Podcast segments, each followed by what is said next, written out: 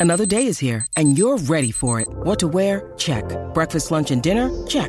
Planning for what's next and how to save for it? That's where Bank of America can help.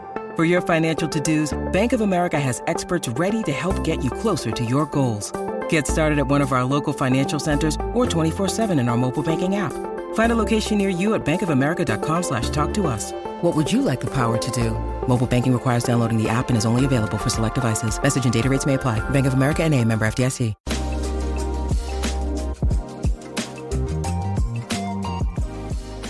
Hello, Tech fans, and welcome into the latest episode of the Tech Sideline Podcast as we record on Monday, November 22nd, 2021 at 10.30 in the morning.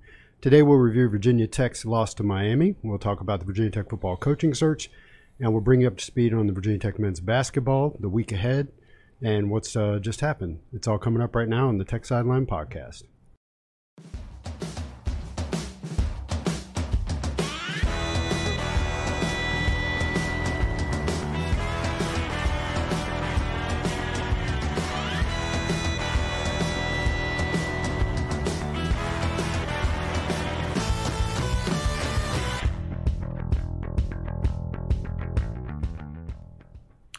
Welcome back in to episode 210 of the Tech Sideline Podcast. I'm your host for today, Will Stewart, Tech Sideline's founder, general manager, and owner. It's Thanksgiving week, so I'm filling in for Jake, who has run off to Nashville once again. Uh, We'll have to ask him why he's always going to Nashville. He's a big Titans fan, apparently. So we welcome you, whether you're watching live on YouTube or watching or listening archived on YouTube, SoundCloud, Stitcher, Amazon Music, Apple Podcasts, Google Podcasts, or you're playing video games in your bedroom while your elderly mother yells at you from the living room, telling you all the brilliant things we are saying. We're glad you're with us. See, I had to pause there. Did you get the little Will Ferrell uh, Wedding Crashers I reference? you. I got you. So, speaking of Will Ferrell, if you're watching on YouTube, in the words of Will Ferrell, stop what you're doing and listen. Click like and subscribe right now. I'll wait. Okay, thank you. To my left, as always, is Chris Coleman, our lead analyst and columnist. And across the way in the chair I usually occupy, we've got uh, Nick Brown, who usually sits in the fourth chair on Mondays. But we've drafted him to uh, fill out the chairs here on the set. As always, producing, we have my progeny, Malcolm Stewart. and once again, a reminder that the Tech Sideline podcast is sponsored by the Southeast Regional Training Center. Always remember and never forget the SERTC relies on your donations to fund their operations, and Virginia Tech Wrestling relies on the SERTC. So visit southeastrtc.com for more details. So, as always, when I host, I just read the entire opening script. One day when I grow up, I want to be like Jake Lyman or Evan Hughes, but I'm just not there yet. So, I got to read. So, everybody, welcome in. Uh, let's get started. So, Chris, how was your weekend? Oh, it was pretty uneventful. Pretty uneventful. Uh, spent most of it working, actually. Uh, working on a coaching column and watched the football game Saturday night, and then spent most of the day yesterday and even into the night working on the coaching column with a break to go to the Virginia Tech basketball game. I thought you were going to say a, a break to go to the bathroom. No, no, none of those. Just, just, just to go you to the got your bleacher game. buddy there. You wouldn't even go Yeah, to the right, bathroom. Exactly. Uh, so yeah, so I'm almost done with it with part one. We got one more coach to do, and it should be posted later this afternoon. All right, uh, so- assuming you're willing to edit an, uh, like an eight, an eight, eight thousand word article. We'll Every, see. everybody remember that uh, we're, we're, we're on a three day week. Chris, we kind of always are. We're generally done with the bulk of, uh, I am anyway, with the bulk of our content by like the end of the day Wednesday. But, you know, basically Sunday through Wednesday is, is a lot of work for me and Chris. So let's pimp that a little bit. Uh, tell everybody what you're working on. Uh, part one of the coaching search article. It's I just look at eight head coaching Okay. prospects. Can you for give me the list Tech. of all eight off the top of your head? No.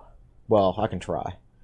Matt Campbell, Jamey Chadwell, uh, Dave Clawson, uh, Charles Huff, Bill O'Brien, Dan Mullen. Are you doing Tom Herman? Uh, I'm doing Tom Herman. Sweet. And Dan Mullen's been added to the list. Yes, he's been added to the list, and why I, I can't remember. There's one more, Billy Napier. Billy Napier, Yeah, right, right. kinda- So, so that that's part one. Um, so I've pretty much finished all of them except for O'Brien at this point. Uh, and then tomorrow, hopefully, I'll have a sh- much shorter article, part two, on candidates with who could be candidates for the Virginia Tech job who have no previous head coaching experience. Right, So part part one are guys with previous head coaching experience. Right. Part two is going to be like guys with no head coaching experience. It'll be much shorter because, quite frankly, I don't think for You don't Whit- think it's going to get to that? no. Uh, Whit, but Whit greatly prefers to hire candidates with head coaching experience, and plus there, there, there's not as much information on guys with no head coaching experience anyway. So those are that article is going to be a smaller pool of candidates, and with less information, it's, it's going to be a shorter article. So I can finish that up in a day. But uh, the big one is going to be this afternoon's, which will probably be in the 7,500 to 8,000 word range. So have fun editing that and uh, and so then we'll run the, the article on, on you know non head coaches tomorrow, and then on Wednesday we'll do our poll like we did in 2015, like vote on your top three candidates for the Virginia Tech head coaching job.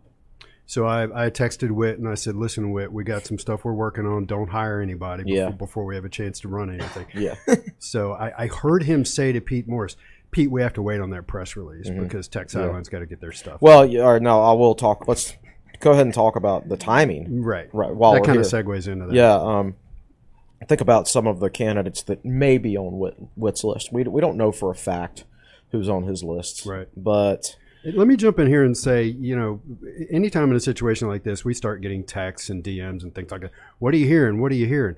We're not, We're not hearing, hearing- anything. Well, we're hearing things, but as we know in a coaching search, like we've done this enough times now, whether it's football or men's basketball.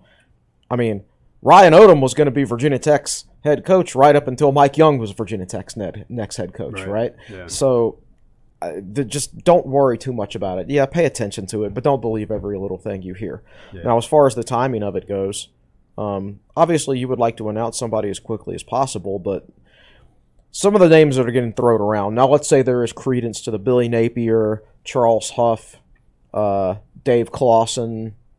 All you know, all, let's say there's credence to all those rumors, and it's quite possible that all three of those guys will be coaching on a, in a conference championship game on December third. I don't think they're going to want any sort of announcement to be made if any of them were changing jobs before that date. I, th- I think they would want to coach their team through that conference championship game and then have an announcement the next week. Yeah, So you're yeah. talking around December 4th, December 5th, December 6th time Yeah, range. that that that, Um, that Saturday that, that, December that, fourth. that was Clawson's uh, prerequisite for taking the Wake job back in 2014. Like he had Bowling Green in the MAC championship game, uh, so he went to the MAC championship game, won that game, and then got announced a couple of days later as, Right. as the Wake Forest coach. I believe is how it worked. So, uh, and there's no reason to.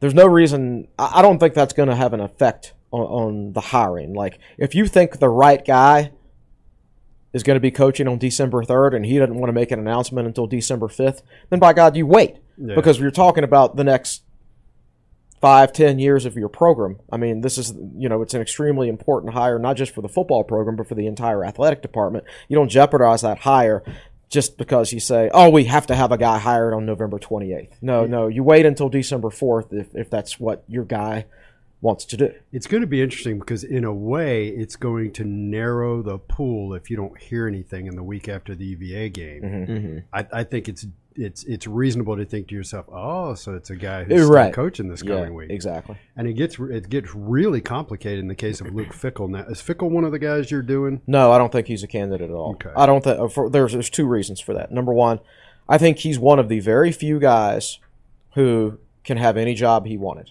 I think he could call up Florida tomorrow and say, "I want your job," and they would hire him. I think he could call up USC or LSU and say, "I want your job," and they would hire him. Yeah. Um, I also think if none of those jobs suit him, if he would rather have one day maybe the Notre Dame job or the Ohio State job or something like that, you know, Cincinnati's getting into the Big Twelve and they got a chance to boss that conference and and also the timing, like he, he they might be in the playoffs this year, Right. and he's not.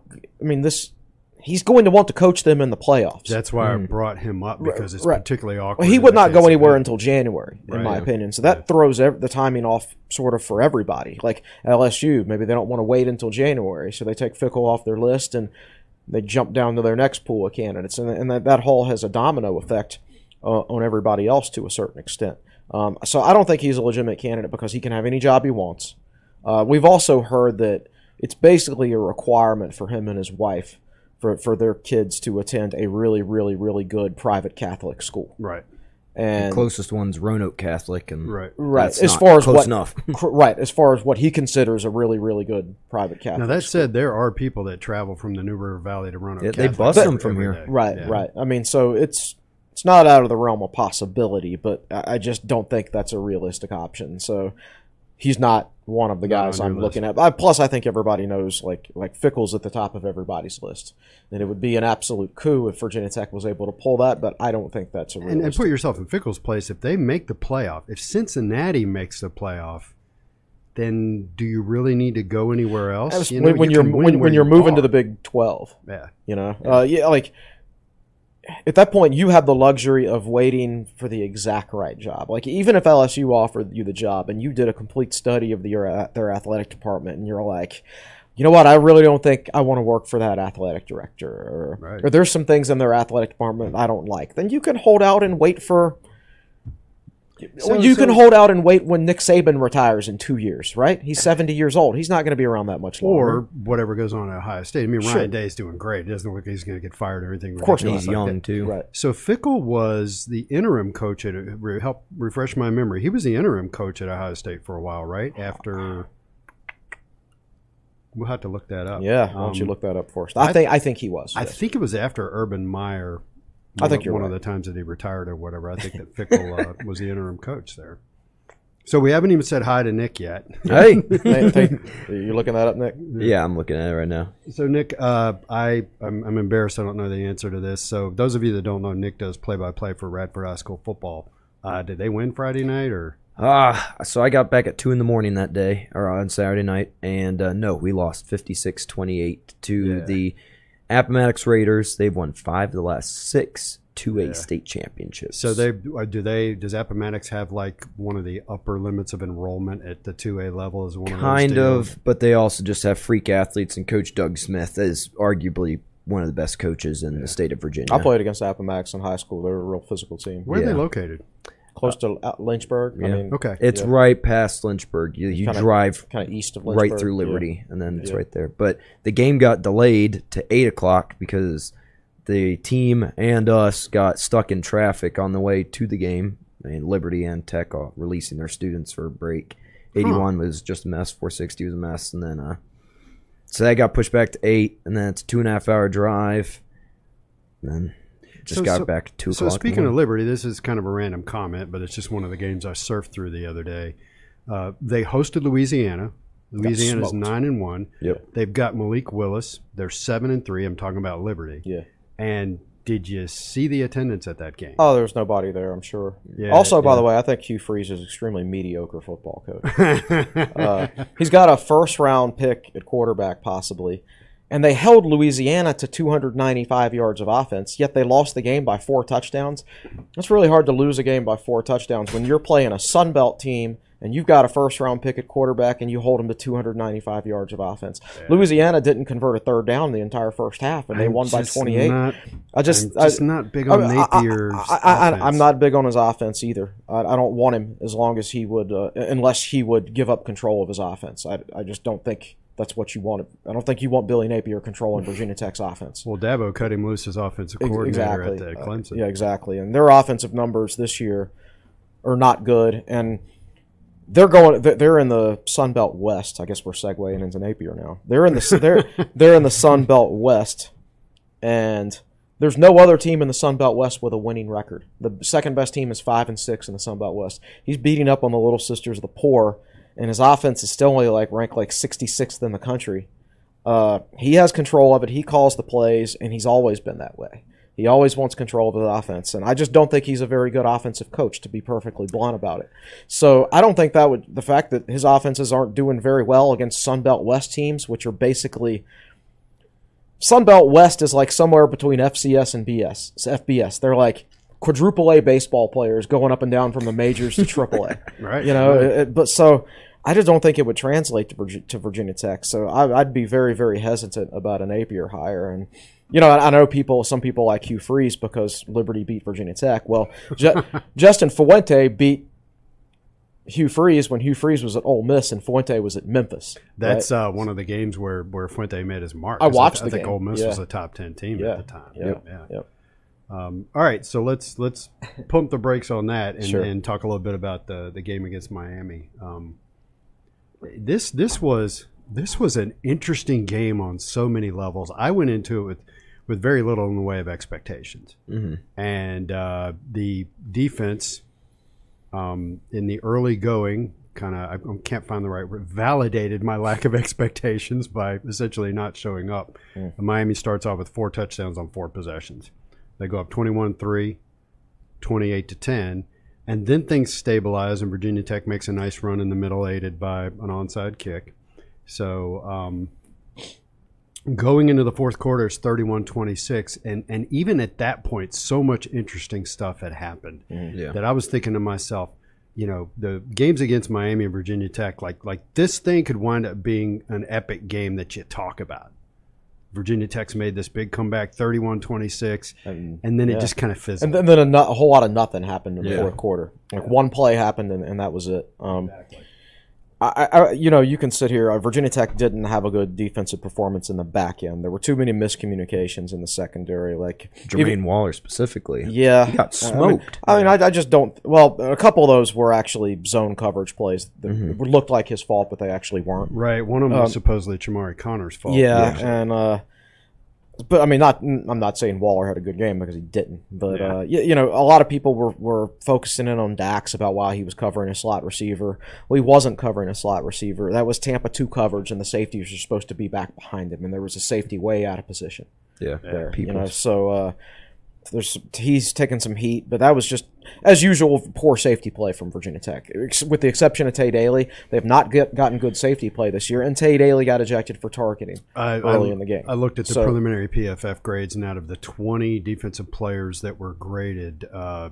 there there are four of the bottom five were in the defensive backfield. Yeah, yeah, I- I would say And Daley only played eight snaps. Yeah, exactly. before- before exactly. So for targeting. I, I think that potentially could have been a different game if he hadn't got ejected for targeting because uh, Jenkins came in to replace him. And I don't want to beat this drum again, but Jenkins is one of those guys who just haven't progressed since he enrolled at Virginia Tech. He Mm-hmm. had a dominant football game as a true freshman in his first career start against NC State. He looked great, and he's just gotten worse since then. Mm-hmm. And hopefully that's something that's fixed in the offseason with the new coaching staff so i don't want to like go deep into that or anything but so it was partly virginia tech it's also partly miami because what is that five or six in it games in a row where van dyke has thrown for 300 plus yards That's five. Can, now. can you pull that tweet up, Nick? I actually, I actually do not have a. You know the one I'm talking about, where he did something that no ACC quarterback has done in the Yeah, last. it was 15 300 yards, five and three touchdowns, and I think five, five straight games, Yep. and and no ACC quarterback in the last 15 years has done that. Yeah. And you think about who's played quarterback in this league in the last 15 like years. trevor lawrence never did that are you serious right Right. That's that's really hard to believe. Um, so so listen to this. I, I I calculated all this out. Miami had a 75 yard touchdown to Brashard Smith, a 55 yard touchdown late to Mike Harley. Uh, Charleston Rambo had a 39 yard catch that set up their first touchdown. Jacolby George had a 32 yard catch, and those four passing plays total 201 yards. And Miami's other 67 plays totaled 174 yards, Right. which is 2.6 yards per play. it was just it was really strange at one point uh, when miami was up 28-10 i looked at my phone to look at the box score and i think miami had was averaging 0.3 yards per carry at that point in the game right. It's had like- negative six They rushing nev- yards in the ne- first right, half. yeah, something like that. And uh, so you're sitting there like, how in the world? I mean, if you look at the box score, how in the world is Virginia Tech down by so many points? in It, it was bizarro world in a, in a lot of ways, and so Miami wound up with uh, 54 yards rushing on 30 carries, I believe. with most of those coming late. Yeah, you know, like even Tyler Van. Dyke ran up the middle Yeah. and, and, and picked up a bunch of yards. But that's I, I know you can't play that game. That those big plays are a part of the game. Yeah. you know. But it's it's the one of my favorite lines is other than that, Mrs. Lincoln, how was the play? Yeah, yeah, You know, yeah, yeah. well, other than that, the play was pretty good. Right. yeah, exactly. Um, and you, you you can't h- sit here and say, "Oh, it was just kind of freaky that they hit some big plays on us." It's not freaky when that's what Miami does on a week to week basis. Yeah. yeah. That's what he does is he hits big plays. So you have to defend it, and Virginia Tech didn't. They just did a poor job defending it. And, and granted, Van Dyke's receivers um, in most cases were wide open, but he threw very accurate, Extremely on-the-money accurate down the field. Yeah. not breaking stride, the whole deal, you know. And so, as far as Virginia Tech goes, uh, just some things right off the top of my head. I'm, I'm not even looking at my notes. Um, if you had told me going in that uh, Connor Blumrick was going to have two touchdown passes. Just said, I'll, I'll, bet you, you know, any amount of money you want to make that, that, that Connor Blumrick will have two touchdown passes and one of them will be to Da'Wain Lofton. I'd have said, well, I'll take that bet. That's not happening. You know, so I, I thought that was just fascinating that uh, played as much as he did. He had 20 carries. Um, Burmeister had 10, and I thought those guys looked phenomenal. Their 30 carries, they had something like 180. Oh, they did a great job running the football, both of them. Um, I, it's Blumrick gave Tech a major spark. Um, Now that being said, like after those two drives, like it became clear that his knowledge of the passing game just isn't there. And in Tech, well, you you can't just run the ball every single play and win a football game. Like you've got to be able to throw it at some point. And you know, after that one drive where he hit the fourth and six, which is hell of a play, that but was at a the hell that was a a phenomenal it was a phenomenal play, but at the same time, that happens what like once out of ten plays. Yeah. You know, if, if you you you run that play ten times, that you completed once. And that, that was Lofton that made that It was catch, it was right? Lofton. Mm-hmm. So Yeah. so Yeah, like triple coverage. I I I feel like they needed the spark maybe, but at the same time, once they got. It would have been weird pulling Brum, Blumberg at that point, but at some point, Tech needed to be able to pass the football, and, and Burmeister was 14 of 17, Yeah. and he gave them a better chance to, to be balanced on Mm-hmm. offense. So I, di- I didn't really. I felt like he should have played the fourth quarter. Yeah. And I also felt like. I mean, I'm not saying Blumrick shouldn't have played because he was having such a good game running Yeah. the football. You still need to involve him in the running game. It would have been odd Um, to just pull him at that point. Yeah, exactly. So to me, I, you play the fourth quarter, and instead of, I mean, at one point when Blumrick got sacked, they had Keshawn King in the game pass blocking, and you saw Yeah. how that happened. He got Right. lit Blackshear, up. Blackshear didn't have a carry until what seven minutes left in the game. Yeah, he had he had two carries, and it was interesting because uh, J.C. Price was asked after the game, you know, why did why did Blackshear only have a couple of carries? By the way, the tailbacks only had eleven carries, Right, while the yeah, quarterbacks right. were carrying the ball thirty times. Right. And J.C. Price was asked about Blackshear. He gave an honest answer. He's like, I don't know, you know. Uh, so it So gets- he's head, your- head coaches don't necessarily make personnel decisions during the I think. Justin Fuente was, Yeah. and I- that was my worry when when he got fired is that he wouldn't be around the offense anymore for the rest of the season, and and they'd go they'd revert back to odd personnel decision making, and that's Yeah, exactly sure what enough. they did, and, and uh, so I- I don't know what to expect. I, I know that Raheem Blackshear over the course of this season. 11 games. Overall, I think he's been Virginia Tech's best offensive football player. right. And, And- I think if and- you look up the PFF grades, it even backs that. Right. up. yes, absolutely. And he had six touches. Uh, uh, that he just rushed for a hundred yards last week. You know, he's been a really he's been averaging like seven yards a carry for the last month. I know. He's got six touches. What are you doing? And I don't know. Tavion I, I, had as many I'm so glad we only have to talk Yeah, about so this for one more week. Tavion has as many carries as Yes, Blackshear. exactly. It just I, I think Malachi had four, and then you know you got uh, Malachi, Malachi had had seven. seven. He had seven So- for so that- 39. and Raheem King had had, two. two. and King had two. That's where the eleven comes from, right? right. So By the way, I thought Malachi looked good, but but Ma- he did look good. He's a He good does- he player. does yeah, look good. yeah. Um, how can you not give your best football player the ball? It doesn't really matter at this It, point. it doesn't. It doesn't. So what- but you're right. got None one of it more matters. game so, of it. so why are we even talking about the game? So here's what I do want to talk about about the game. And I saw somebody on Twitter. I can't remember who it was. It may have even been Dwight Vick say. I don't know. I really enjoyed watching Connor Blumrick run around out there. It was And kind of fun for sure. Yeah. Yeah. He had his big run. very- He's he's such an interesting athlete because he's so fast and rangy. Mm-hmm. He I absolutely understand uh, Texas A&M's decision to put him at the tight end H back. Unfortunately, he's not a big guy. No, he's not a No. bulky guy. What sport should that guy be playing? Because he's such a good athlete and so fast and rangy, like Australian rules football or something. Yeah, it's He's, not a football player. That guy's got to fit somewhere because he's just he's just a, a, a He fun could be like one of those tall center fielders in baseball with Yeah. a lot of outfield range. yeah. you know Who and can who can throw Yeah. with a good arm? He can throw He guys can out of the plate it. and third base. Put him in right field. uh, just watching him run around out there, the hair flowing out of the back of his helmet, that was just a blast, you know. And and he, he loves the game. Like, Yeah, he- he really was plays with a lot at of one intensity. point after after getting a first down Yeah, run. oh, yeah. Calling his After a own two yard first gain. And we've got, uh, you know, he had he had what a couple of touchdown runs like early, Early in in the the season, season, against yeah. I think Middle Tennessee Yeah. and Richmond. Yeah. And we have a treasure trove of photos of him celebrating his touchdowns. That dude gets fired up and I- loves playing the yeah, game. I, I think he's a good athlete. He can really help us uh, in, in some fashion. I also I don't. I think he can help us more than just being a backup quarterback and getting occasional carries. I, I would like to bring in another quarterback in the transfer portal this offseason. Uh, I would like for Burmeister to stay and have those guys fight it out. I would like to put, since hopefully we'll have a revamped strength and conditioning staff, Right. pump uh, Blumrick up to about 230 pounds and actually use him in, a, in an H-back type role. I don't know what kind of blocker he is. I assume he has decent hands because, I mean, you're a quarterback these days. You have to have good good hands because Yeah. you're catching snaps, yeah. right? So, yeah, uh, I, I think I think he can contribute. yeah, I think Um, so. Do you know off the top of your head how many years he has left? He's a redshirt junior.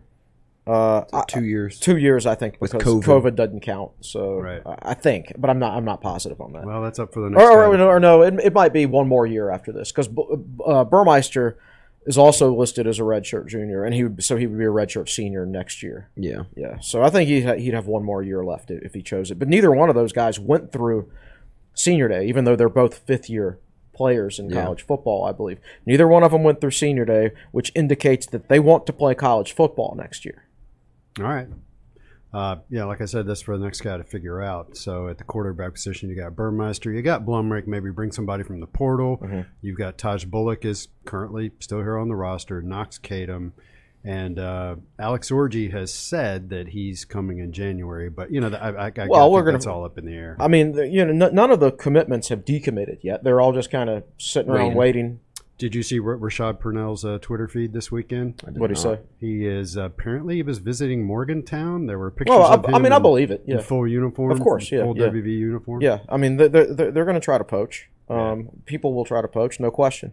Um, but I don't think signing day is not till December fifteenth, and Virginia Tech's going to have a Right. coach in place before then. Yeah. I'm sure. So it's just nothing you can do about it right now.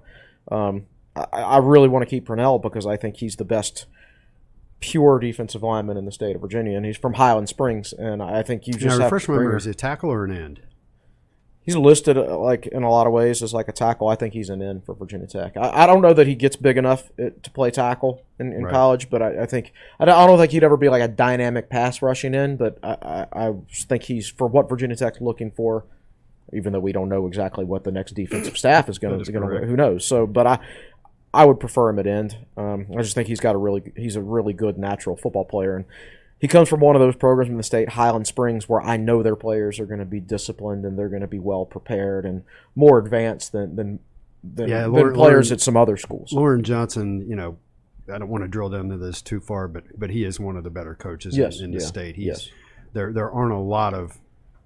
I think he's approaching legendary status. I don't know how many state titles he's won. You know, Oh, yeah. of, cour- of course, he's got to live a few years. You can't be a legend until you're you're old enough. Yeah. Uh, so let's see. A couple other things to touch on about the games. Great seeing Jalen Jones get his first catch. Oh, and it, It was, was a great one unbelievable. It was it was an amazing throw right over the linebacker. He went up and got it, and he got decked. His helmet came off, and he still came down with it. It was one of the best plays of the game. So, um, and then uh, Da'Wain Lofton just had, uh, you know, the, we talked about the fourth and sixth catch, and uh, you know, I was, if you follow me on Twitter, I was tweeting at Chris that those were stud catches because it was Jones and Lofton that you right. asked Fuente about right. in that preseason podcast, and he said studs, and we finally got to see that in game eleven. I mean, I've always believed the ability was there. I, I love Jalen Jones coming out of high school, and and he didn't get to play a senior year in high school because he enrolled at Tech early, and Virginia didn't have their season last year until Yeah. the spring. Spring. Um, but you know, I think he's been physically ready the whole time. I just think Virginia Tech's offense has been so out of whack, so to speak. Um, I, uh, so what you know? What you're afraid of? Like it doesn't even seem like to me like Jaden Payoute's even on the football team right now, unless he's hurt and they aren't saying anything because he hasn't played in a month. Yeah. And since the I- Syracuse right, game. right. And I, so I've been worried about him hitting the portal the whole time. Now he has not officially hit the portal because it would have been announced if, if he had. Um, he's probably waiting out to see who the next coach is and, and, and what they promise him. yeah, exactly. and, and and that's the same thing for Jalen Jones and Da'Wain Lofton too. Um, you know, you, you was worried about those guys hitting the portal, and because I think they're talented players, both of them, uh, all three of them, and but and I think we can keep them with the right hire. Yes. Um, yeah. uh, Lofton, who knows? He's from Texas, and the reason he came here was Fuente. Like Fuente coached Lofton's high school coach Yeah. when Fuente was at TCU, so that's that connection.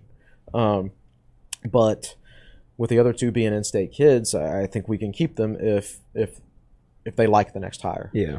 All right, so uh, you, I want you guys to help me to fill some things in here, and this is something I wanted to touch on, and that's Jermaine Waller. Mhm. I'm looking at his uh, PFF grades, and they were strong through uh, through the first one, two, three, four, five games through the Notre Dame game, Mhm. and then he fell off against Pitt. Uh, very very average grades in about the 50s, and it only shows him as playing 40 snaps against Pitt.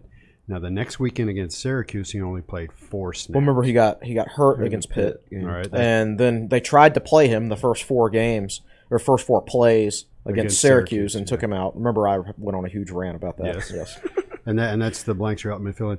Now he played uh, 56 snaps against Georgia Tech, and he graded out well, but you know that's Georgia Tech. Georgia Tech, sure. And since then, against Boston College, uh, his he's 65 snaps, and his coverage grade was decent. His overall grade was a 48. Against Duke, he played 50 snaps. His coverage grade was a 39.9. His overall grade was a 43. This is against Duke. Mhm. And the preliminary grade against Miami, 41 snaps out of, I'm sorry, I don't know how many, a 28.8 in coverage Mhm. and a 28.2 overall. And he, I did not catch this watching it live. He came up lame. Oh, he did. He Late did. in the I- I- oh, he came up. It was the play he got called for pass interference, which I thought was kind of a tough call on him. Mm-hmm. But uh, yeah, he was he was he came up and he was hopping on one foot. He was Yeah. noticeably uh, limping. So I don't remember. You remember what his injury was after?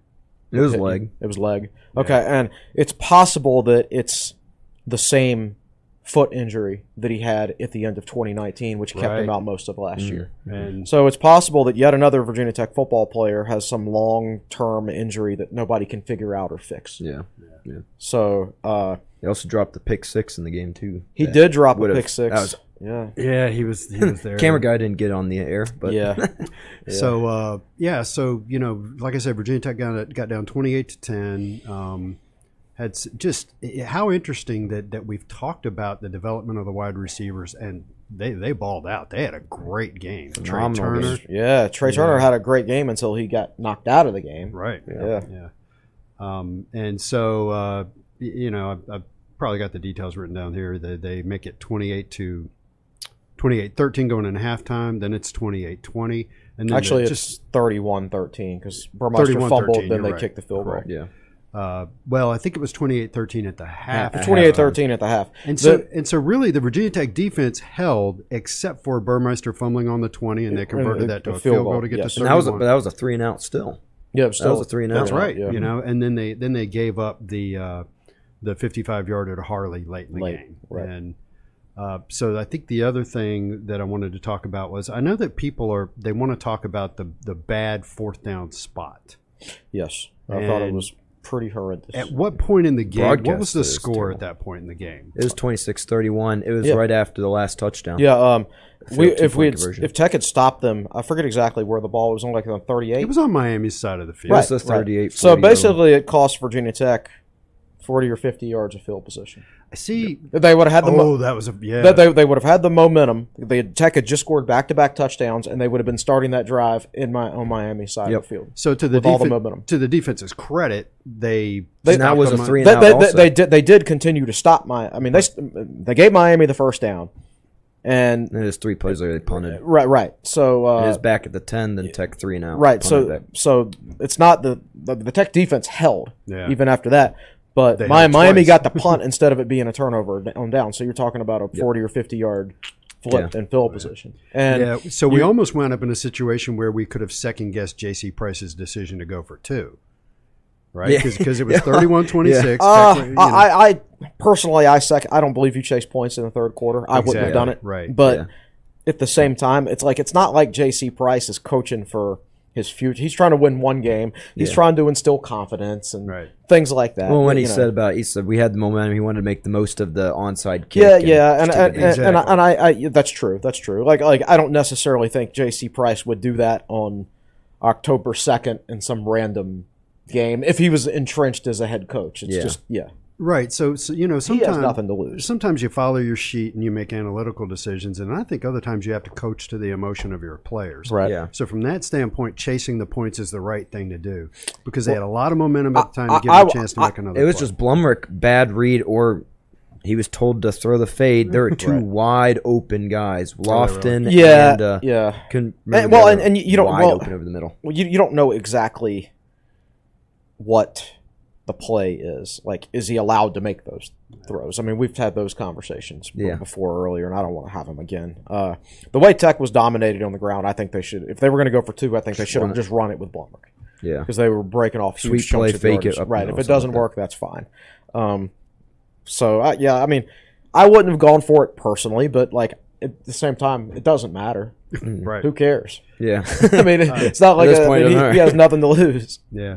So, um, all right. So I, I think I think I want to wrap up the football discussion there. Um, I don't really want to get into the coaching search. I think we did that at the beginning of the podcast. I've got written down here in my notes coaching search, but I think we pretty much covered it. we, we we've talked about the content that's coming out, Yeah. and there's no point in covering it today because if you're a TSL Pass subscriber, which of course if you're watching You're you about to should get be, a lot of. Coverage. you're about to have an eight thousand word article later today about the coaching search about Spend all day individual coaches and thoughts and things like that. So I don't want to take time saying the same thing twice. yeah. right. So, I think we should. Uh, but we talked about the timing of it earlier, which I think is important. Um, so yeah, I, I I have nothing else to say about it.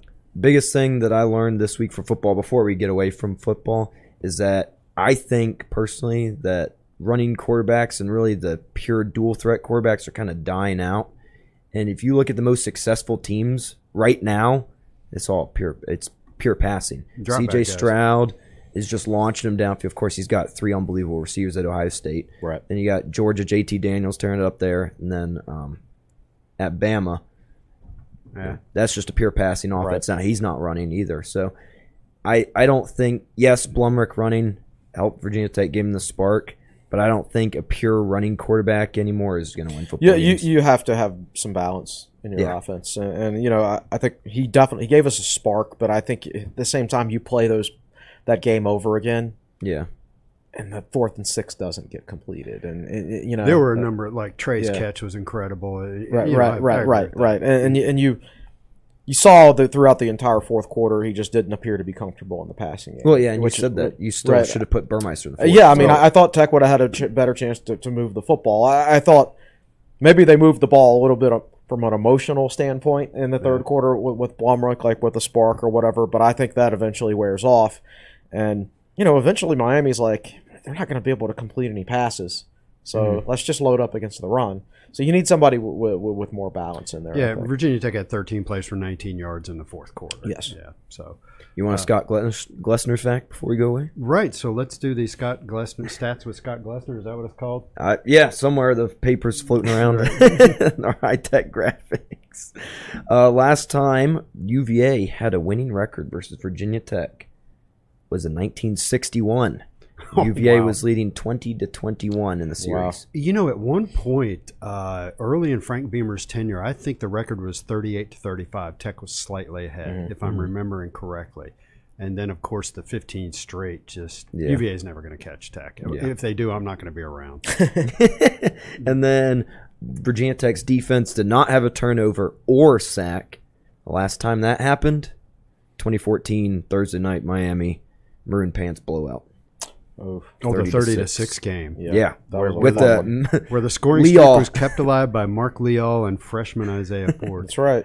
Um, so let's see. I believe that yeah. So I made a mistake. I said Miami had 201 yards off of four plays, and uh, then I calculated the remainder of their yards off of Virginia Tech's yardage. They actually had 210 yards off of their last 67 plays. You know, doesn't really change the points. Sure, yeah, the a big point's the plays same. the Well, and then Miami also got down into the red zone at the end of the game.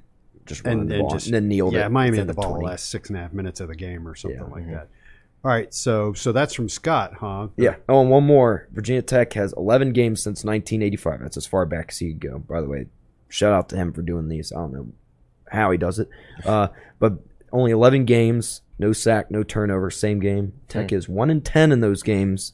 Only win 2017 BC 2017 BC. at Boston College. and that was a blowout, right? That was the. Mm-mm. That, That was like just a weird- 17-3 or 24-3 or something something. odd Uh, like it that. was it was like BC's offense was incompetent. Like for some reason we didn't sack them and get a turnover, but they couldn't move the They ball. They still just couldn't run the ball up the middle. Yeah, right. that was when we hit the RPO to Sean Savoy over the middle for the long touchdown. Mm. If you remember that play. All right, so And that's it. For Scott that's, that's There's a basketball one, but I'll save that for later. Okay. All right, so we're going to take a break now, and when we come back, we're going to talk about Virginia Tech men's basketball. We're going to review the last couple of games real quick, and and really we're going to look ahead because it gets serious now. The Hokies are five and zero. Really, only played one decent team, uh, Navy. You know, so uh, we'll talk about that uh, when we get back. And once again, a reminder that the Tech Sideline podcast is brought to you by the Southeast Regional Training Center. Why don't you, during our three minute break, visit southeastrtc.com?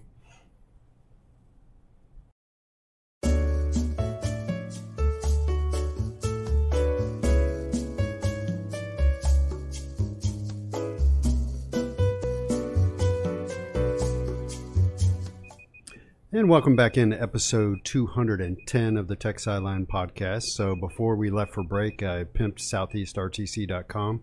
And coming back, let me pimp uh, techsideline.com. Uh, we got a uh, my, my little three to five minute chat the other day at the beginning of the podcast. Uh, I, I think a lot of people took that to heart and visited the site, and we picked up some new subscribers. So uh, um, if you didn't hear that, just I'll keep this version short and sweet. Just head over to techsideline.com where we've been doing this for over 25 years. Free students, and too. Student subscriptions are free, yes. And uh, if you want to sign up for a monthly subscription, your first month is free. And like I always say, I know you're going to stay with us. You're going to love it. But if at the end of that 30 days you you're not sure, you know, you can cancel at any time and just get the one month free. So try us out. So next up, we're going to talk Virginia Tech basketball. I said going to the break that the Hokies were five and zero. Uh, ran a couple of stats. Uh, average margin of victory is 28 points. They're outscoring teams. I think it's 76.2 to 48.2. 5 0 against the spread. Five and zero against the spread. Nick says. Um, so with four, here's one. The last two games were victories over St. Francis and Merrimack. Um, with four minutes left to go in the first half against St. Francis, Tech led 23 to 22. In the 54 minutes of basketball since then, so four minutes, second half, and then a full game, Virginia Tech has outscored St. St. Francis and Merrimack 134 to 76. So um, there That's are pretty good. times this year watching them where I've thought they were a little out of sync, like most of the game against Radford. Uh, Radford was tough defensively, and Tech, Tech struggled with it, and that was Well, the game. Radford actually held Navy to, in the 40s the other day. So Yeah. Radford Yeah. seems to be a pretty 47 good to defensive. 33. Yeah. So Yeah. so Radford seems to be a pretty good defensive team. Yeah, and and and they're a big, strong team. And as, as Mike uh, Mike Young I almost said Mike Jones, as Mike Young said after the game, he said, you know, they, they got up under our chins and we didn't respond well. Mm-hmm. Mm-hmm. I thought probably the best stretch of basketball I saw them play, other than against maybe the whole game against Merrimack uh, last night, yesterday. I thought the best stretch was was against Navy. The first half they- against I- Navy for sure. yeah, you know, they they really came out dialed in. But overall, I have zero complaints. They've won every game by 20 plus. Yeah. The closest game was a 20 point win over over Navy. So, you know, you look around college basketball and all kinds of teams go out there and just lose all kinds of games early on and Virginia Tech's not on that list. You're seeing at least one tweet per day from Jon Rothstein about it's all fun and games till you lose a bye game or, Yeah. or whatever his tagline is Syracuse this now year. lost to. Oh, they got Cor- Cornell dropped hundred on him. Yeah, Colgate. Colgate. Yeah. Colgate. You're right. 100 on that Syracuse zone. Right, exactly. Um, And they- so you're not going unbeaten in basketball, man. It's Right. just just the way it is. And uh, I mean, you- basketball is yes, there, it's partly about physical talent, but at the same time, you have one off day and the other team has a good shooting night. Mhm. You know, you you can Well- lose to an inferior team. I was looking at the Radford game. You know, it was close in the first half, and Radford was one for 13 from three point. Right, right. If they hit half those, they're beating Tech by six entering halftime. Right, right. And uh,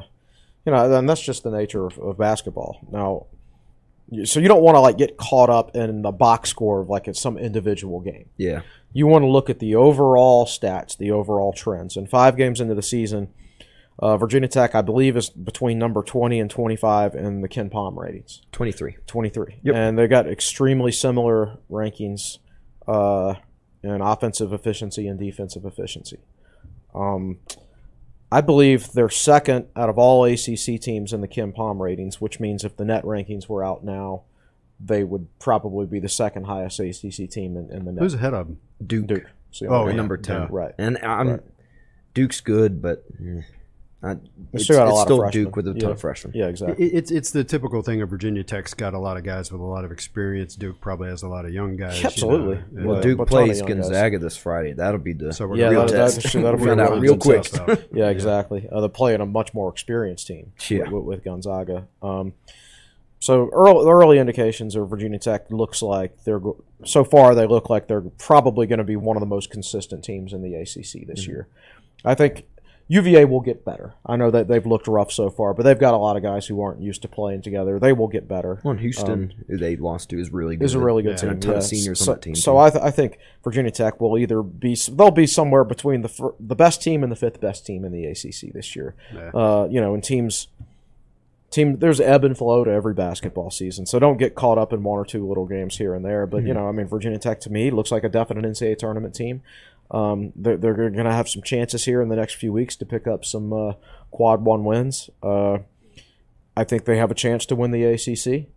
Um, obviously, some AC like Carolina could get better. Right now, Carolina's defense is a mess, an absolute mess. So go over those. Carolina lost to Purdue. Was it ninety four to eighty six? Yeah, yeah, and but you know Purdue's a top ten. Sure, team. they're And they great. just Yeah, beat yeah, but- but- Villanova but- but- the next but- night. But but it, but it wasn't even. It, this was the case. I was looking at the at the defensive efficiency ratings on Ken Pomeroy's before this weekend, before Syracuse played Tennessee, and before they excuse me, before North Carolina played Tennessee, and before they played Purdue, and their def- defensive efficiency rating was low, was was bad Yeah. before then, and then they got lit up twice over the weekend. So- 89 72 against Tennessee. Right.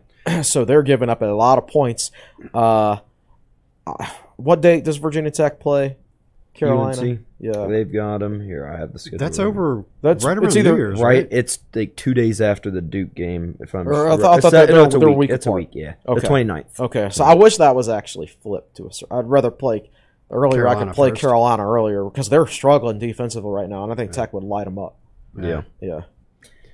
So looking looking at the Merrimack game, uh, um, somebody I, I thought somebody on the message board said something pretty sharp. They said, you know, that's a well Merrimack's a well coached team and a good defensive team, Right. and they run a two three zone. Uh, so Mike Young got to try some stuff that he's going to have to try later against Syracuse. Syracuse, which and all of a sudden the Syracuse two three zone seems a little bit vulnerable, doesn't it? When you It- get it looks a hundred dropped on you. Yeah. So, so let's Colgate. drill down into that a little bit. I, I tried to watch during the game yesterday who Mike Young was putting in the high post and how they were doing. And Chris, did you notice that stuff? And Oh, it, it varied. I Yeah. mean, at one point I even saw Some- Storm Murphy there, like right. maybe off. A sometimes Mutts something. was there. Yeah, and N'Guessan was there. Yeah. Um, so you know, it, it varies, and uh, Virginia Tech has a number of players that can pass. Like like their starting lineup. I mean, uh, everybody in the starting lineup can pass, and when you bring N'Guessan off the bench, he can pass. And Darius Maddox, you know, a lot of people thought he was going to be a point guard coming out of high school, so he's coming in and play in the wing. if,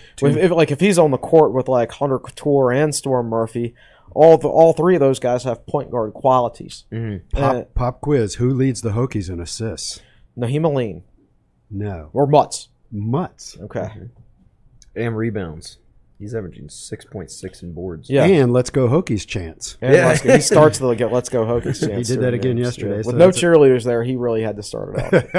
that, that guy's a character. right? 10, 6, and 3. yeah. That's pretty darn good. And a steal per game. So, um, looking at, uh, I've I've got the season stats up here. Virginia Tech is three point shooting as good as advertised so far, forty two point five percent as a team. Um, let's see, and that. Um, if, if you look at yesterday's game, yesterday's game they were 11 to 23 from behind the arc, and that included two of seven from from Hunter Cattoor, so they were nine of 16. Yeah. You know, so Hunter's been Well, you know he's capable. He lit up Yeah. Navy. Yeah. So yeah. Let me, let me find him in the season stats. Uh, He's nine of twenty-five, so he's shooting thirty-six percent from out there, and you know he's capable of it. And I, and I thought that uh, Storm from behind the arc got off to a slow start this year. He is now ten of 22. Yeah. He's really there. picked it up. He's yeah. 11 points per game now. Yep. Yeah. And Pedulla's four of six. Uh, so I jokingly told Chris that I'm going to start calling those two uh, Storm Pedulla or Sean Murphy, whichever you prefer. You know, and- TikTok boys. yeah. Yeah. Yeah. Um, so I just, uh, I, I, I guess the question is, I see a lot that I like. So let's talk about what is your uh, most positive surprise this year. I know what it is for me. What have you seen this year that surprises you in a good way? I would say defense with the caveat that they haven't played a strong offensive team yet, so we'll find out about that. But Right. let's throw that out because for sake of level of competition. I would say the development of N'Guessan and Ojiako. Yeah. Um, or the, the development of depth in general. Like Their footwork. Look, yeah, they're, they're, they're I mean, just look how much Ojiako's developed since he set foot on this campus, and and the same for N'Guessan. I mean, that guy's handle for a six nine guy. He does some things that you shouldn't be able to do at six nine. I jokingly call him Kevin Durant when he's running down Sure, the court. uh, sure. Like if if things break absolutely correctly, it's not outside the realm of possibility that he could play in the NBA one day. I think he needs to put on some weight. I, well, I would agree with that 100. percent Of course, like everything has to he has to continue to work hard in the weight room, uh, get stronger. But but there is a certain skill set that you're looking for that you could see some flashes in him. So his shooting this year is really good. He's 14 to 23 from the field, including two of three from three point range. He is three of nine from the line. Yeah, and that that but that's, a the- that's a mental hurdle. That's the for last frontier Yeah, for yeah, him. that that's a mental hurdle more than more than anything else. Uh, and I, after watching you know our football team the last six years, particularly the last four or so years, like I have a great appreciation for player development now. Uh, much, I mean, everybody pays player development lip service, but but now now that you see it, like you see such a contrast between two the two main sports. You, it really makes you appreciate Yes, it more. Uh, so Tech has really done a great job developing depth. Uh, Darius Maddox is a good basketball. That was gonna be my biggest Um, surprise. You, you know when they were they were having some trouble guarding 14 yesterday to a certain extent. He kept drilling those deep shots, and they stuck Maddox on him, and Maddox shut him down. And Maddox is a guy who can defend three different positions. He can shoot it, and he's a wing player with with some point guard skills. Yeah. So and Virginia Tech has a lot of players that aren't necessarily point guards, but they got some point guard skills, and you If know, that- needed. right? If needed, and, and and they can all shoot it. So it's I just think it's a really well put together team, and even the backups this year are completely suited for Mike Young's system. And well, Yeah. I mean, everybody on this team was recruited by Mike Young. Yeah. So uh, Maddox, um, pe- people love Maddox, and and uh, in full disclosure, I watch him play, and and, and I see. To me, his shot looks flat, and and people have told me, yeah, but it goes in. Yeah. And yes, it does. He's thirteen to twenty three on the year, seven of eleven from behind the arc. So, to me, it's not the most beautiful thing in the world, not. but it's going in. So I'm going going to slow my game. Right, right. No, no, no. You have to consider. Right, he was three of seven last year, and all three of those makes were like in one non-conference game against a bad It's in team. like two minutes. Right, right. They were all within two minutes for this. So he's going to face some some taller, lengthier, more athletic teams. So that's when you really look at that flat trajectory of that shot. Is Right. there's a taller, more athletic guy jumping in front of him. So he's going to have to be, to me, like he's going to have to be really wide open to shoot it. But the that, but it's there. You know, he, he can make it. I think for the most part, he does have good shot selection. He, he Yes, yeah, he does, So, yeah. so Nick, what do you think? What what have you seen that's that's positive that that maybe surprised you? That was probably gonna be mine. Was Maddox his jump from last year, and it, it really stuck out in the St. Francis game. Didn't miss a shot against St. Francis, uh, and behind the arc. And you said it's flat, but when you look at Seven of. Bede's, well, Bede's shot last year, I, you know, it's hard to get flatter than a shot like that. Yeah. So uh, I, I've, I really like Darius. Uh, I think he's also a semi-shot creator. He's going to get there. He's not there quite yet. Um, and then Storm Murphy after two, the first two games, I I think those jitters of coming out of playing the SoCon, and now all of a sudden you're playing. Oh man, I'm not. You're not playing against ACC level competition, but still, You're on an ACC. ACC team. yeah, Yeah. in in a in Cassell, you know, it's not playing in Wofford anymore. Um, so since he's settled down, he's gonna be the most hated player in the ACC.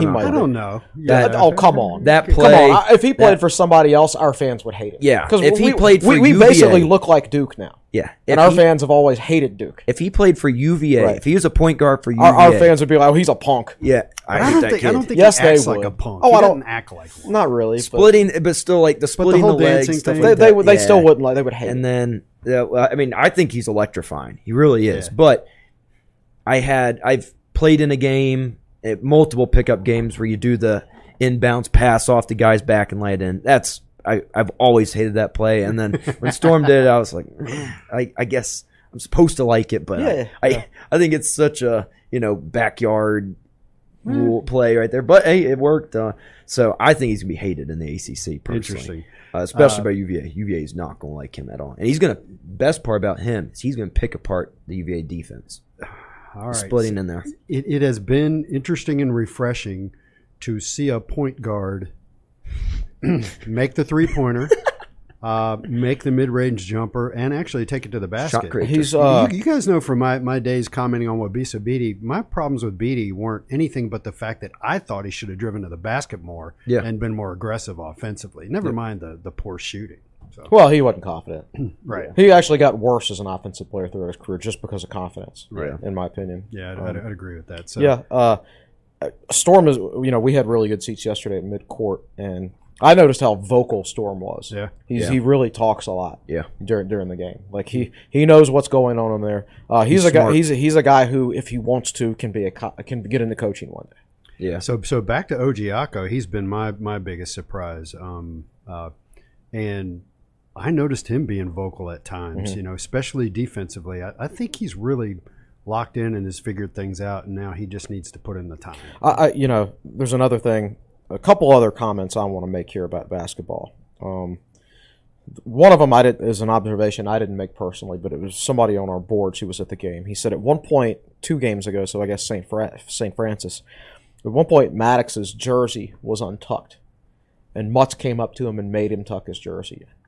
So when I, when I talk about things like accountability and things like that, most people don't recognize that little things like that. If you see people doing like that on the court, that means they're holding each other accountable in the weight room and in workouts and things you can't see, and that's what leads to good player development. I mean, it's little things like that that coaches look at and and and say, okay, yeah, that that's the type of guy I want on my team. So I, I really think Virginia Tech has good leadership on this team, good accountability, uh, which will help them win more games than their talent level might indicate. Um, I also think I think you know guy, a guy like Darius Maddox is a good example of you know he got caught up in a numbers game last year with Tech had with Jalen Cone and Joe Tyrese, uh, you know, Cone. a large number of twos and threes on the on Yeah. the team.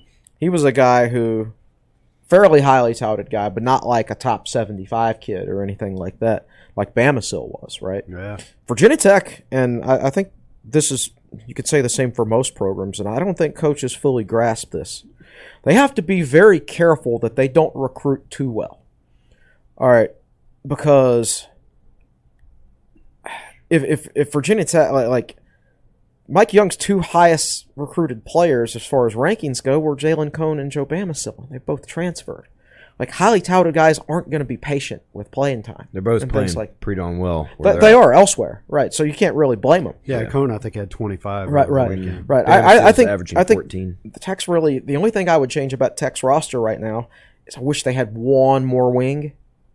Um, even if And, it was and a, Bamisile could have been that guy. yeah, but he was never going to stick around and be that guy. Yeah, Tech should have instead of signing a top seventy-five player like Bamisile, if they'd signed a top three hundred guy like a regular three-star recruit who was developable, and he would he wouldn't be one of those guys pushing for early playing time. He'd be patient because he didn't have a lot of other options, and ma- maybe you have that extra wing right now. So you've got to be like everybody wants to see the best recruiting rankings possible, but sometimes that doesn't that's doesn't necessarily help you build the best long-term roster. does that worry you with Rice, I don't. It doesn't worry me as much with Rice because I think Mike Jones? Well, well, partly, but but but Rice, uh, he he'll he'll come into the program when uh, you know he m- might not start as a freshman, but you know he would have a chance. You know, with Cattoor and Alleyne both being seniors next year, Yeah. and he can play the point guard spot. He could potentially play one, two, or three. So there's more roster versatility Yeah. with him, in my opinion. Um, But I, yeah, I do think you have to. That's something you have to think about as a coach. These you don't necessarily go at go get the best player because if he's the best player, but like he comes in and he's a freshman, and the two players at his position are both sophomores, and he Then doesn't beat him out as a he's gonna- freshman, he's going to be gone. Yeah. Yeah. Um, so it, it, you know, to a point, I, I, what what made UVA's program really take off and get to national championship level was, if I remember correctly, uh, Kyle Guy and Ty Jerome were both highly touted players, but they fit and they stayed. Correct. Yep. Well, Kyle Guy was a McDonald's All American. Yeah. They signed four top 100 guys, four, basically four top 75 guys in that one class. Yeah. And, And that, but but it took them like five years of winning before they did that. All right, so uh, we're already like we're we're over an hour into this, so let's jump ahead to what comes ha- what happens Wednesday night. I, I, I don't want to preview Memphis on Wednesday because that's an afternoon podcast. And you won't really get to unless you're watching it live. You won't Yeah. really get to. So let's do Memphis now. Nick's done some research on them. The Hokies play 9:30 Wednesday night on E ESPN two against a Memphis team that will probably slip into the top ten. Yes. So Yeah, Memphis is legit, and everybody talks about you know, oh, they're just a bunch of freshmen, whatever. Uh, by the way, they they have uh, they've played eleven players in the first four games. right. That's pretty crazy. Landers Nolley is on their team. Yeah, they have eight players, more than five points per game. Three of them are freshmen. The other five, three juniors, two seniors. The starting lineup has only two freshmen in it. One of those, 17 year old Emoni Bates. And I was telling Mr. Strude over here uh, before the podcast that uh, I had Sports Illustrated from 2017 to 2020.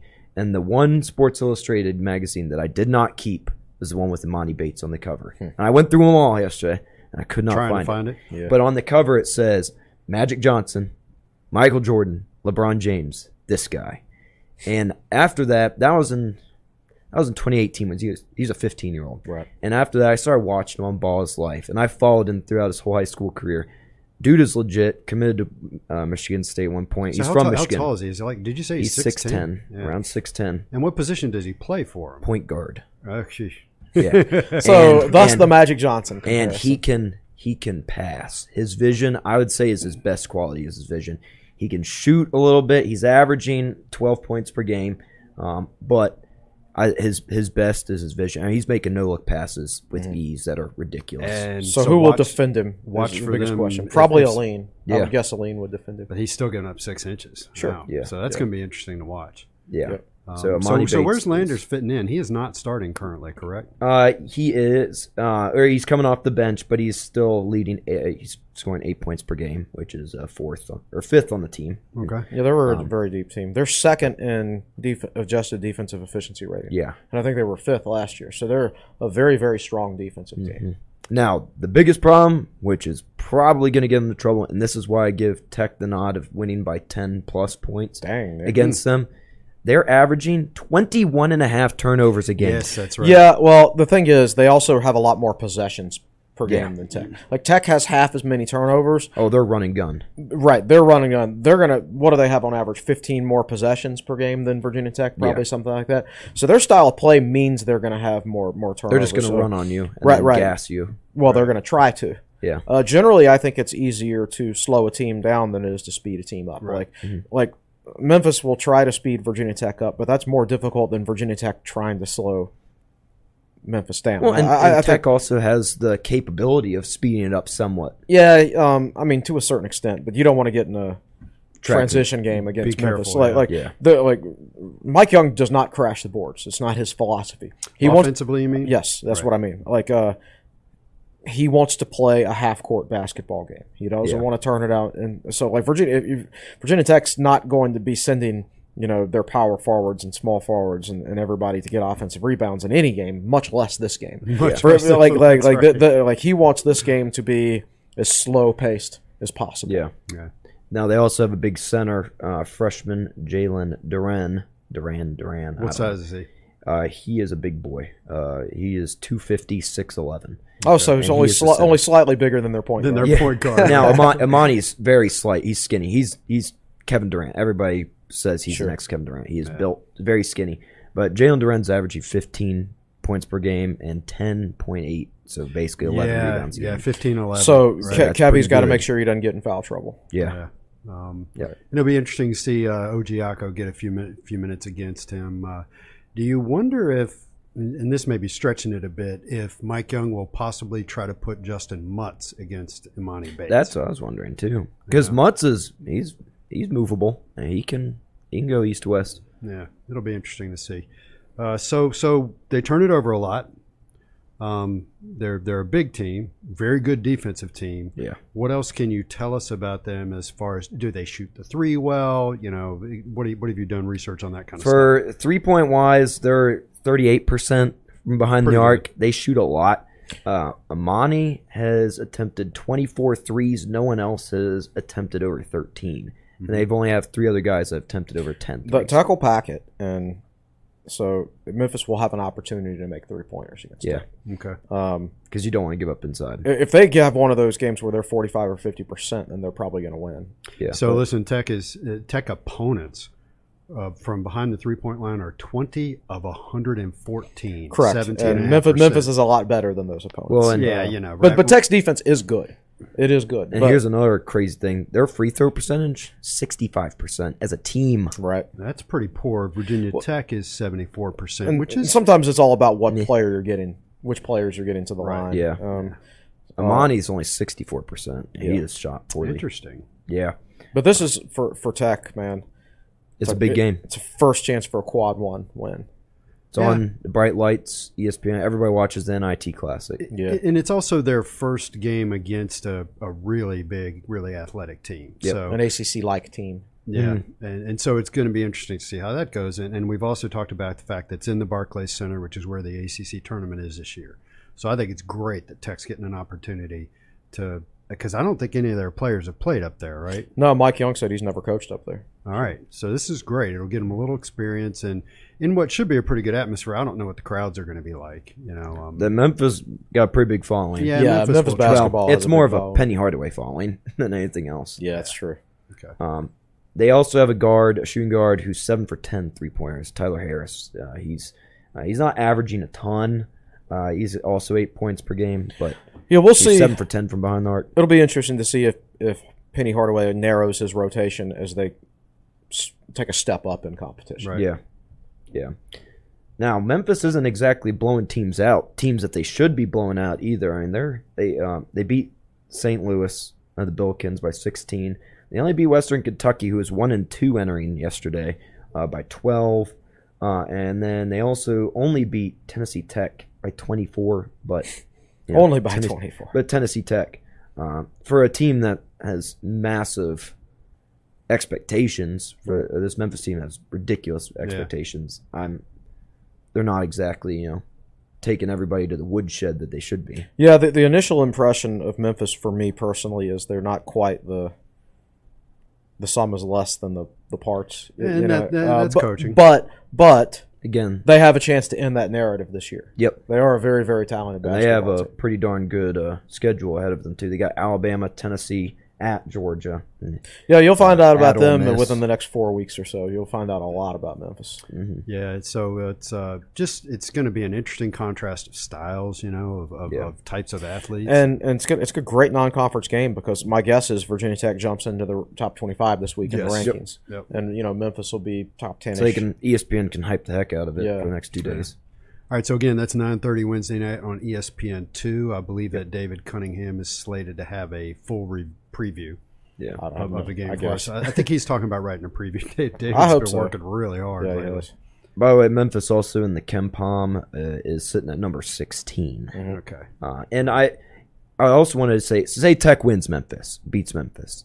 If they lose, they'll most likely play Iowa State. If they win, they'll play Xavier, and Right. or mo- again, most likely And Xavier, Xavier's. Xavier's 32 in the KenPom and just knocked off Ohio State at home. That's right. And they've got two big, big boys down low, like seven footer big boys. Yeah, that Xavier's can all ball. generally a big team. Yeah. Man, it's uh, this is awesome. It's getting serious. So, uh, and that's back to back nights too, or no Friday. So It's Friday, Wednesday, yeah. Friday. all right, so let's wrap it up. What have you got for us from the uh, YouTube chat? Anything? Uh, do want to mention my Scott Glessner basketball fact. Mm-hmm. So this is the first time ever that Tech basketball has won the first five games by 20 plus points. First time ever. Virginia Tech football did it back in 2001. I remember that. Uh, And who was the team that they lost to to end that streak? um, Syracuse. Yep. Yeah, yeah, that would be Syracuse. Well, they only beat Boston College the week before by 14, but so that kind of ended that streak. But then, yeah, Syracuse ended and derailed that rest of that season. Um, ironically, it is UVA week, um, and Blumrick, uh, you said you want him to be utilized in as a football player on the team next year. Could you see him as there is the saber position at UVA, which Keytaon uh, Thompson, number 99's playing, and they just use him basically as whatever it is. Uh, could you see him Blumrick Yeah. turn into that tight yeah, end, I mean, running back, assuming wide he, receiver? assuming he can catch the football. Yeah, And we have no idea what kind of blocker he would be. But, uh, you know, I would like to see him add 10 or 15 pounds Right. Mm-hmm. for, for a role like that. And, you know, so currently some weighs of 215, is that right? Yeah. Yeah. Uh, so some of it like depends on the next coach is who the next coach is and their system and things like that. But I mean, I've seen enough of, of him where I feel like he can help us more, maybe at another position that he can just getting, you know, wildcat snaps because I just I don't think he's gifted enough in the passing game to, to where you really want to play him at quarterback very much because when he's in like he's five of twelve passing, one of those was a drop, but you you just see. Tech was not anywhere near the threat through the air on the whole. Sure. Um, so if he has to play quarterback next year, I, I, I would. Pref- that, that's not a good sign, but I think he can help us somewhere else in certain ways. yeah. Well, I hope the guy plays because, like I said, I love watching him no doubt. Goldilocks. Uh, with Fuente out, Cornelsen, was he marginalized at all this week? And will he be marginalized against UVA? I have no idea, and I have no idea. I, I don't know that I don't know that JC's really mucking over at that side of the ball very much. I don't think I really he just is. don't. Yeah, I You know, the, the personnel decisions were strange. The the fact that Blumrick round up with 20, 20 rushes, it, it was all just kind of weird. I don't get me wrong, I, I enjoyed watching most of it. Yeah, God, it you know, you know who had 20 carries in a game recently? Hendon Hooker against Alabama. That poor dude was probably sore the next Oh, day. man. God. Yeah. So, by the way, that's three games this year of 20 plus carries for Hendon and Hooker Right. at Tennessee. So, like, other teams do this too, unless Yeah. they're the absolute elite teams. Yeah. Again, like I said, yeah. Again, you're not going to win a national championship unless you have a big time passer. You got to be able to throw the ball. That is the obvious thing. Um, it seems that, which is weird, that more in the second half of the season, lost more games due to the defense instead of the offense. Right. What is the quick fix to that? Oh, I just think. Uh, With well, there's no quick. possibly two there- games. there- remaining. there's no quick fix. It's. Uh, I mean, I just think guys are more likely to be mentally checked out now. And Some of them, like Waller, knows he's not coming back, and for all we know, he's hurt anyway. Um, Jordan Williams, who I thought, except for like one one tackle, one lack of tackle on the goal line, was okay the other night.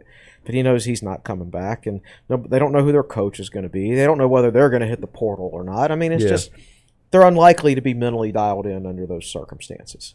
Um, so I just I don't think that's. It'll if we beat UVA, it'll be because we outscore UVA. Because Yeah. UVA's defense, defense is luck. bad. Yeah, Yeah, and we'll we'll have a full preview of that on Wednesday. That'll probably take up the bulk of the show. and to, and to be honest, I don't really have a lot of thoughts about this this anymore. I mean, I want to beat UVA, but like, I'm much more interested in knowing who the next head coach is going to be. And I'm much more interested in knowing who the strength and conditioning coach is going to be and who the assistant coaches are going to be and all that. Like, I don't have my mind like watching the Tech Miami game over the weekend was like the fourth most important thing I did all weekend. I thought it was, you know, like I said, uh, I just kind of kicked back and enjoyed it. I thought it was fun. Some of the weird stuff that was going on. Yeah. Um, I know. That, I know other people. Made for good football on TV. It, it did. I thought it was Barstool highlighted it early as their game of the week. They were because they've all bet the money line that Tech would. after the games were played no, during the game. and during the game. Yeah, they, they were highlighting it big time. They were all watching it live, tweeting tons of videos about it. So it got pretty recognized pretty well for a good game. Uh, so lost my train of thought, but I think any anything else from the uh, YouTube chat? Quick answer: Would you prefer a uh, or I mean I don't really agree with this question, uh, but a quick winning coach or player development Mike Young type hire? Oh, I mean, Because they said a buzz type quick winning games. I don't hire, think there's but Buzz specific. I don't really know that there's a win. Buzz Williams out there. I mean, Mike Young won faster than Buzz Williams Yeah, did. Yeah, I thought, Yes. yeah, I agree. Um, uh, I mean, I want somebody So that's why I that, that really secures that. our program, that gives us a good, secure program. That, that even when you know when he retires or takes another job or whatever, that the program is stabilized for for the next coach. Mhm. Um, I uh, I mean, I, I just I want the I want the best coach Tech can get. I, I I just I think there's I have a complete disagreement with most people with regards to what constitutes good recruiting. yeah, Justin Fuente has signed a top 25 class in four of his six years. With the exception of the 2020 class, Justin Fuente's recruiting classes on paper in terms of rankings were the exact same as Frank Beamer's recruiting classes. Mm-hmm. I just think that's where Virginia Tech's going to recruit as a school. yeah. So give me the best player development coach you can get and the best player development staff you can get. And I yes, recruiting is important. I want them to value relationships. I want them to understand how to get the best players, not necessarily how to get the highest ranked players. Yeah. The best players for Virginia Tech and things like that. Um, Like the, Malachi the, the, the, the win now stuff is just like this is it's not, it's not like the ACC is a dominant league. Kenny Pickett's going to be gone next year. Yeah, you know, gonna take a Duke stinks. Uh, I mean, U- UVA. I mean, Armstrong will be back, but are they going to be able to play defense? Uh, you know, you pick up like a quarterback and, and and and a safety or something in the transfer portal, and you have a good year in the weight room, which Tech hasn't had in you know half a decade now, and uh, you could be a lot better next year potentially. You Yeah, know, mean, de- depending on transfer portals and injuries, because everybody's got to deal with the transfer portal. So, you know, I, I don't. I mean, I, I don't know. I mean, Tech might go four and eight next year, but they also might go eight and four. It's just we don't have no idea what the roster is going to look mm-hmm. like. So, give me the best football coach. I don't care whether Tech wins. ne- Like, don't sacrifice four years from now to try to get the guy who you think can win next year. Yeah. Um, just you're just the, the guy who understands player development and building a program. There are a lot of ways to measure progress in a in a process like this, Mhm. and it doesn't mean so. It it doesn't mean that this guy will come in. So, so Virginia Tech early in Fuente's tenure and in most of Frank's tenure was signing like six to eight four star players a year. Uh, if it- well, even like some of Frank's years, it was only like two. Yeah, I would say generally two to seven Yeah, ranges. but, and, but that's like not happening these days, and I don't expect that to happen right out of the gate. Uh, with a they've new got coach. two or three this year, right? Uh, well, Two. I'm, I'm talking about the last two classes. There have only been a couple. There was Alec Bryant and DJ Harvey, Right. uh, and like and like forty some forty five players Yeah. signed. Uh, that doesn't mean I'm expecting a new guy, even if he's a good recruiter. I'm not expecting him to come in and sign 10 four stars. Um, well, not ten, no. right. Well, it takes time to build the relationships. Uh, yeah, well, not if you hire somebody who already has pre-existing relationships, which I think is a Fair big enough. part of this hire. I mean, I don't like people are throwing names out there. Like I've included Tom Herman, right? But Mm-hmm. I don't think I think Whit is looking for a guy who already has pre-existing Herman regional would not ties. hit the ground running recruiting It would in dep- the state depending, of Virginia. depending on what staff he hired and everything Okay, like that. Uh, but but I mean, I think you want guys. I think Whit is looking at a guy with regional ties to Well, Virginia Tech's that. footprint, right? Yeah, he said that. From Maryland down to Georgia, guys with ties, recruiting ties in that area, and they're going to come in, and it's not going to take them a while to learn the landscape, um, like like it took Fuente. Um, they're going to know immediately uh, about what they're dealing with up and down the the, the eastern seaboard of the, of the U.S. and the southeast and the mid Atlantic and all of that. Um, so I, I think there's some names that are peop- that people are throwing out there that I, I don't think are realistic because I I do think that's something that Babcock is going to value quite a, quite a bit in, in this hire. Um, so I do think Virginia Tech has a chance to. I mean, you saw how much better Tech's recruiting got this past year once they got the wrong some wrong assistants off the staff and, and got you know Lechtenberg elevated and, and Ryan Smith on the staff and, and Jack Tyler on the staff and accompanied those good better recruiters with a much improved facilities with a new dorm, a student athlete performance center, a weight room. And now you can actually coaching. show off the new dorm. Exactly. As opposed to just exactly. showing pictures. Exactly. So I, I, I do think if you hire staff with regional ties, with Virginia Tech's upgraded facilities, um, I think Virginia Tech will be able to recruit well. Now, I think there there are certain types in certain sectors of the state because of of, of, certain certain things that are going on there between them and, and one program that happens to be in a state that's north of South Carolina and south of Virginia, I don't think you're going to break down that wall anytime soon.